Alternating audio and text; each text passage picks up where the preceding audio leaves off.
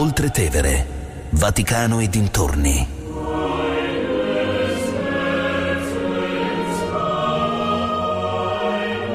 Di Katia Caramelli.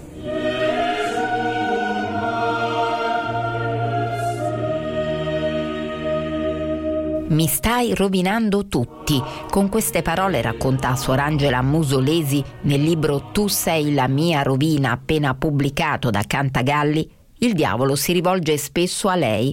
Per tanti anni Suor Angela è stata accanto al più noto degli esorcisti, Don Gabriele Amort, e oggi affianca molti sacerdoti nelle preghiere di liberazione è lei, l'ospite di oggi. Quando effettuo le preghiere di liberazione, io non, non, ho mai fatto esorcismi, non sono interessata a farne, ma le preghiere di liberazione con un certo vigore, perché tengo presente che c'è scritto nei Vangeli che Gesù comandava al demonio con forza, quindi quando le faccio con un certo vigore, comandando a ogni legione immonda di andare via da quella persona che la sta disturbando, il demonio si arrabbia molto e mi dice appunto suoraccia di merda tu sei la mia rovina, anche perché talora vado eh, su richiesta dei sacerdoti a fare vedere loro come io effettuo le preghiere di liberazione secondo gli insegnamenti di Don Amor.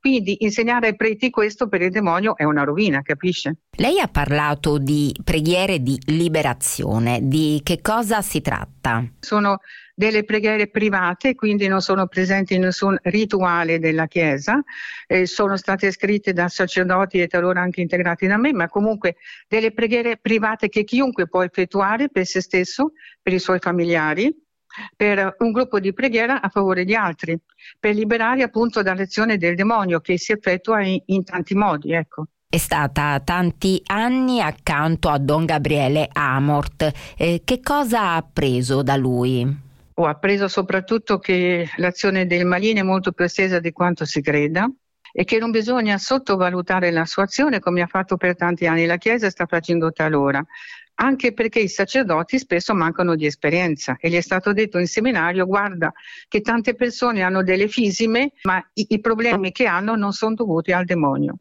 Ho appreso anche che la misericordia di Dio è infinita. Qual è la differenza tra possessione e casi di vessazione? La possessione si verifica in diversi casi a, a, seguito di sedute spiritiche, soprattutto però quando viene dato da declutire o da mangiare a una persona un maleficio, cioè un rito magico, eh, cioè un rito effettuato con delle parole in cui si uniscono i demoni a qualcosa di concreto. La vessazione si verifica quando vi è un forte sentimento negativo da parte di qualcuno nei confronti di un'altra persona, per cui si forma una forma di negatività una catena maligna tra questa persona e tra la persona che è vittima e il demonio per cui la persona eh, non riesce a realizzarsi secondo la volontà di Dio dal punto di vista lavorativo, affettivo. Le maledizioni arrivano tantissimo, ma anche, ripeto, un forte sentimento negativo, quindi senza che ci sia stato un rito, senza essere andato da maghi o aver fatto un rito.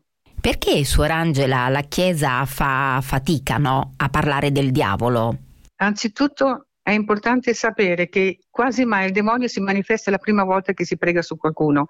Quindi quando gli esorcisti dicono a qualcuno eh, tu non hai nulla è perché mancano di esperienza, ma la Chiesa non ne ha parlati per secoli nei seminari perché eh, a seguito di quello che si è verificato nel Medioevo, la caccia alle streghe, ci sono stati degli eccessi opposti per cui per secoli ha detto no, guardate che le cose non stanno così, le persone sono malate psicologicamente, l'azione del demonio è quasi nulla, soprattutto da quando Gesù si è incarnato e abbiamo l'Eucaristia. Il Papa spesso mette in guardia da quelli che chiama eh, demoni educati, dice il diavolo eh, può entrare nella vita delle persone in tanti modi, ad esempio anche con i soldi. Per esempio la carriera.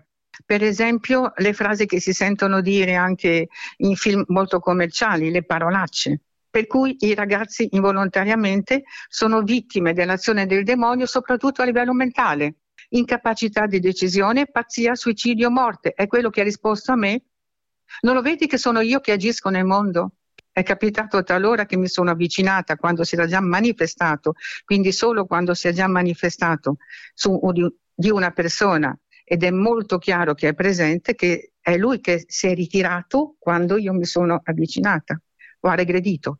Come si fa invece a individuare quando la persona in realtà ha bisogno solo di uno psicologo? Beh, anzitutto vi può essere interazione tra l'azione dello psicologo e quello dell'esorcista, perché vi sono casi in cui la persona ha subito delle ferite interiori che gli condizionano la vita, penso ai depressi, penso ai ragazzi che si tagliano, che si suicidano, per cui l'aiuto dello psicologo è importante e appunto vi può essere interazione tra l'azione della, dell'esorcista oppure di chi effettua preghiere di liberazione e poi comunque dall'esito della preghiera. Don Amot ha sempre detto un esorcismo non ha mai fatto del male a nessuno, per cui andrebbe sempre fatto. Se gli serve va bene, se no è comunque una preghiera di liberazione. E noi sappiamo, e Don Amo l'ha scritto anche nei suoi libri, che un um, carmelitano spagnolo del secolo passato faceva gli esorcismi a tutti coloro che li mandavano e tanti guarivano, quasi tutti guarivano.